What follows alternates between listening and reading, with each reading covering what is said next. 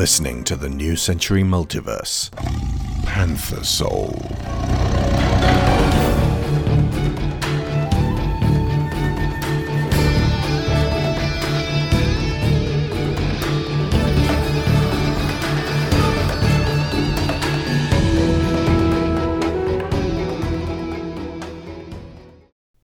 Chapter 9 Principled Princess Commodore Shrike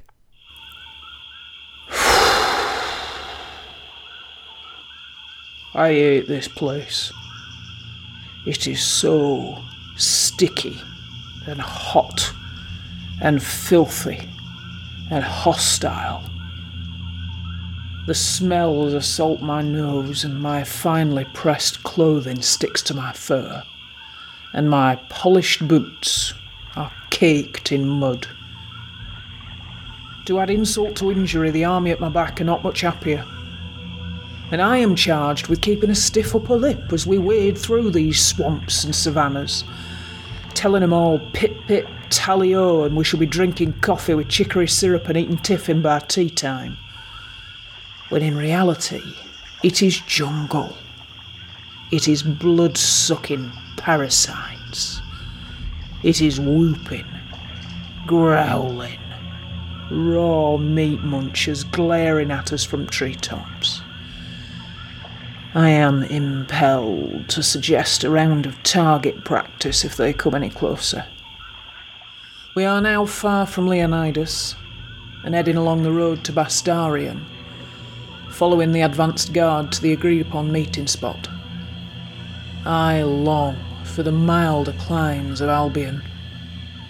Even the chilly drizzle down the back of my neck would be welcome now. Least of all things I look forward to is having to state our business to the governors of this infernally insecure city at our next stop. Are we welcome there or not? All this puts me in a foul disposition, and it is crucial that I remind the troops why I climbed high enough to attain this vaunted position in first place. It was not that I am the king's cousin's old school chum. That is a rumour I shall crush whenever I hear it uttered. Well, not so much a rumour as irrelevant. I got this blasted far because every other male gave up, and I soldiered on, with the Albese spirit behind me. Who was it won Battle of Ubuntu Gorge? Twas I.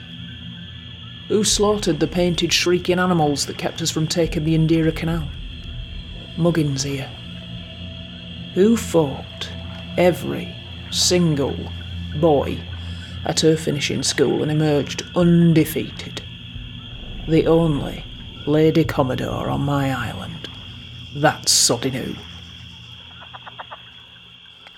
When we stop and make camp, I sit inside the private tent and go through my little ritual. First, I retrieve the mirror from my bag. Then I strip myself of outer clothes and simply sit upon my stool and breathe, before finally mustering the courage to look at one's own reflection. I focus on the scar, I think of the abominable levels of pain this wound left me in.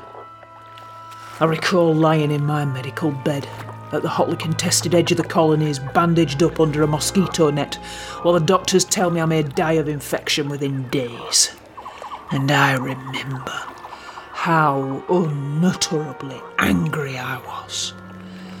How that gave me the strength to go on how I turned that fire which had been tearing through me into the coldest ice in my veins. How I came to terms with my one good eye. How I recalled the exact moment I had received this grievous, bloody carving upon my person, and how I had responded.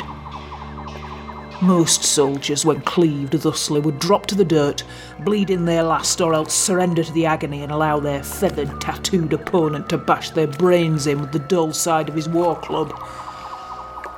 For me, that single frenzied moment of vengeance, hacking, battering my attacker, the sensation of grasping his gnashing skull in my paws and dashing it against that jagged rock over and over, even as he looked back defiantly at me. That was my rope ladder out of perdition. His defiant eyes, filled with primitive incomprehension of just exactly whom he was really up against that day, until I put my thumb claws deep into those sockets. Then I felt his fear. Then I felt his pain. And that is what got me through my ordeal invigorating vengeance. And the angrier I got, the less I felt the pain. So now, when I look at my body, this deep, deep scar is not a chasm of life ending injury, it is an award I wear with pride, the medal I give to myself. So when I feel this irritation and anger at being here, conquering the dark continent, that is the fuel I use to keep me going. And right now, with the discomfort I endure, I am satisfyingly close to that empowering numbness. These Naval Guard will know what I am capable of before the end of this. That much is certain. We press on down the road. Long ways to go before I shall let anyone rest.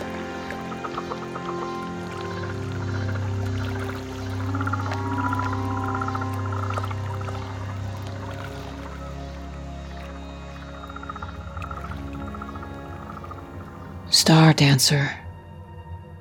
It is today. My family wait nervously in the forest surrounding the hotbed of sin and perversion that is Bastarian. I am told by Mother to watch over my sisters and brother to be sure nobody leaves our safe circle. She places a misting incantation down to hide us from passers by, but we can see them come and go, and we can smell them. Noon seems the most torn on this, and I have been instructed to spend the day telling her as much as possible about our history, about the pure lands, about the perfection up on high, to keep her attention with us so she cannot stray. Senate sits on a gnarled branch above our heads, sharpening her knives, while Fuller focuses on taking stock of our supplies for this long journey. Eventually, Mother returns, and our hearts leap with relief. She tells us the place was worse than she has ever remembered it. When the city of Bast stood upon this site, the cats were civil and kind to one another, like we are. But now they fornicate in alleys with no parental permission whatsoever, reeling with drink and prideful illusions. Each of them following their own selfish whims and dressing to deliberately invoke confusing variety. All of this is on purpose. It is how they are taught by their godless elders, those who have abandoned the old and virtuous ways. As I walked the streets in search of clues to the Cicerone's whereabouts, Maugg says, her voice tremulous and laden with warning. I followed a great turmoil. Stepping over those who crawled from the cesspits around my around my ankles to spew their bile upon the rancid earth. And I beheld our prize right there, almost within my grasp. What did you see? Stardancer, I almost wish you had been there. Your siblings are all too young to recall this ghost of our past. But it was, most, definitely, definitely he. Who? There, There was, was a a thief taking possession of the artifact amid a deluge of rabid, fighting tigers. A A tiny, tiny, clever clever cub whom I saw use her wiles to to procure it amidst distraction. But who from? A young panther that you and I knew so very well until he betrayed his family. I thought him dead and gone. I know immediately of whom she speaks. An aged guilt resurfaces, and I must do all I can to hide its sting from my features. It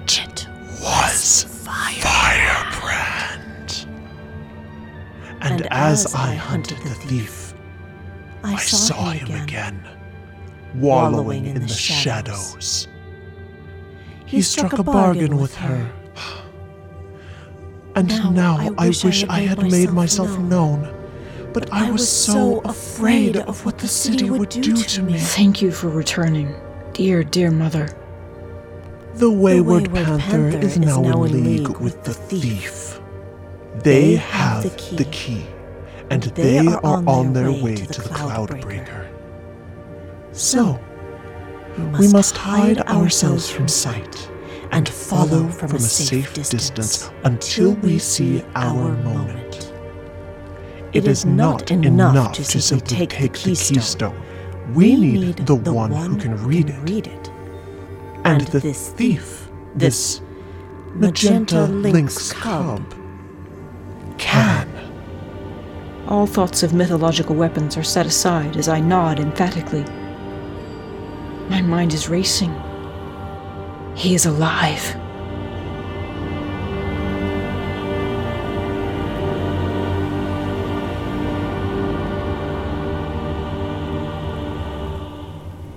Kolo Nash. It is tonight.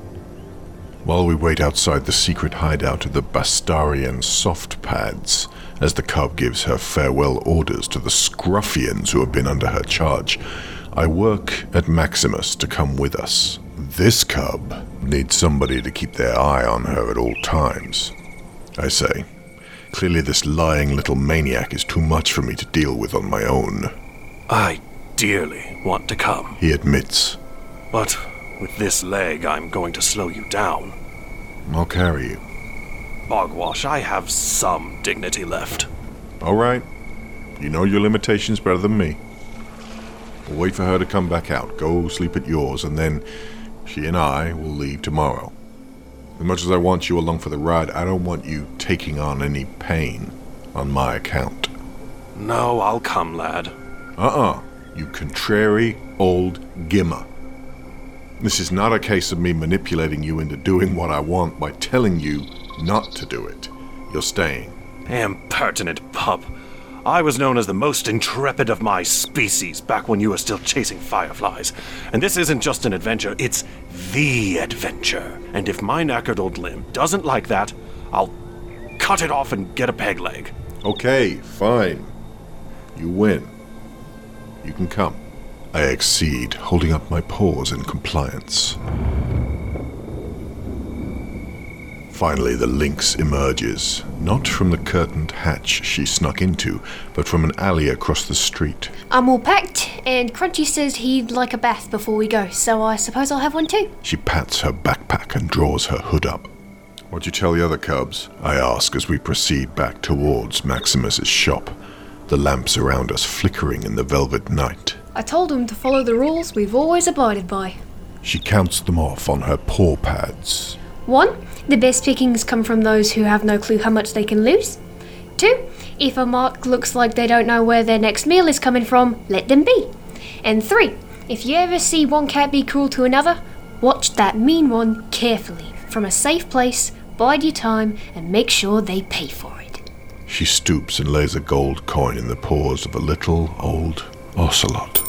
You're remarkably kind, says Maximus, as the coin is thankfully received. No, you are. She tosses Maximus's coin bag back to him as his jaw drops. When we're on the road, you're going to have to keep your purse somewhere much safer.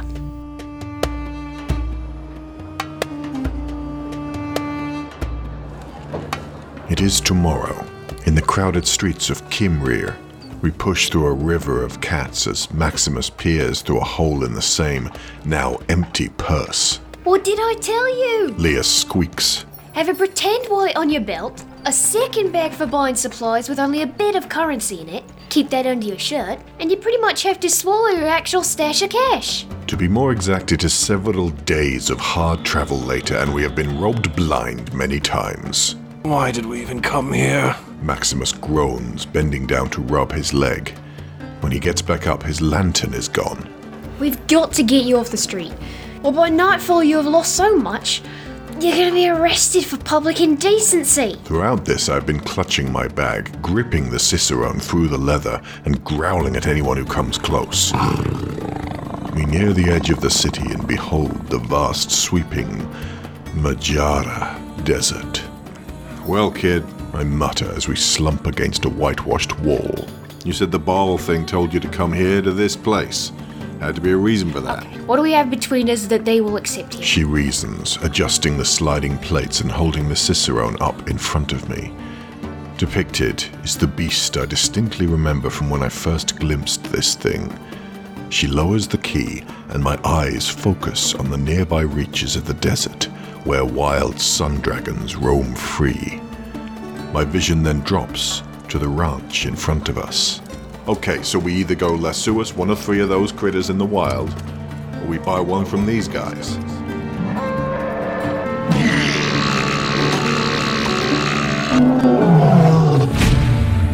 The enormous wild sun dragon rolls over, thumping me against the ground as I grip his tail in vain, kicks me in the face, and scuttles away, cawing. I sit up, spit out dry sand, and glare at Maximus and Lia as they snicker. the ranch, it is. Okay, what do we have between us that they will accept here? Maximus removes a single opal from his inner cheek. I peer at it. Oh, one opal. That's not gonna get us far. Well, use your talents, you little sneak thief. Get out there and steal us enough from the city folk of Cymryr to buy three sun dragons. No. Remember my second rule? None of these people look well fed. This is a much poorer area. You wanna go back to Bastarian? I glance at Maximus, leaning awkwardly, favoring his good leg. Not fond of the idea of slogging all the way back there. What about prize fighting arenas in this place? If they have a big enough pot, I can fight for the money we need. You any good? I am the greatest fighter who ever lived. Alright, that's something, but how about you just act like you're an okay fighter? Because I have a cunning plan.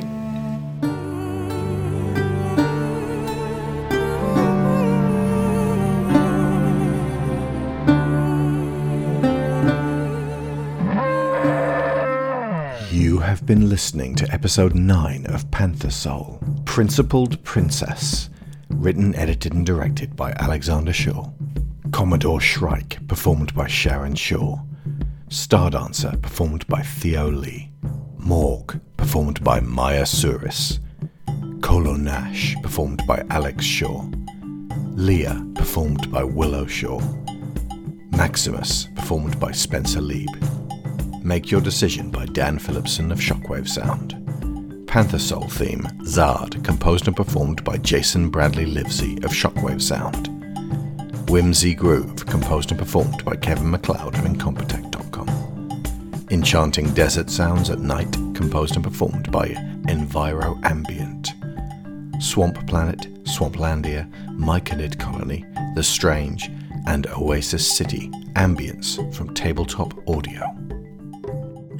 The New Century Multiverse is funded by Patreon, and our $15 sponsors get credit every episode, so thank you to Aaron Lacluyze, Abel Savard, Alejandra Vargas, Alex Brewington, Angus Lee, Benjamin Hofer, Bryan Novak, Cassandra Newman, Chris Finik, Christopher Wolfe, Ciaran Dachtler, Conar Kennedy, Dan Mayer, Daniel Salgueiro, Dan Hoeppner, Dave Hickman, David Sheely, Finbar Nicole, Frankie Punzi, Greg Downing, Jameis Enright, Jesse Ferguson, Joe Crow, Joel Robinson, Johan Clayson, Joe G, Josh Waster, Kat Esman, Kevin Vahey, Lorraine Chisholm, Marty Polmeyer, Matthew A. Siebert, Michael Haskell, Robbie Crow, Sarah Montgomery,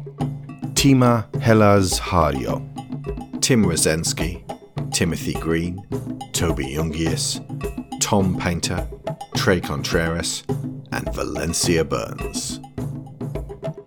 For the maximum New Century Multiverse experience, you need to be checking out the podcast Through the Wind Door, where Greg Downing and Toby Skills Jungius talk us through each story like a book club and go into mind boggling depth.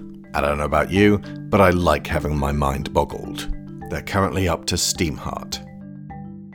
And if you want to read the entirety of Panther Soul right now, it is available in a gorgeous paperback on Amazon.com. Alternately, you can support this project for $10 on Patreon and get access to all the New Century ebooks and audiobooks.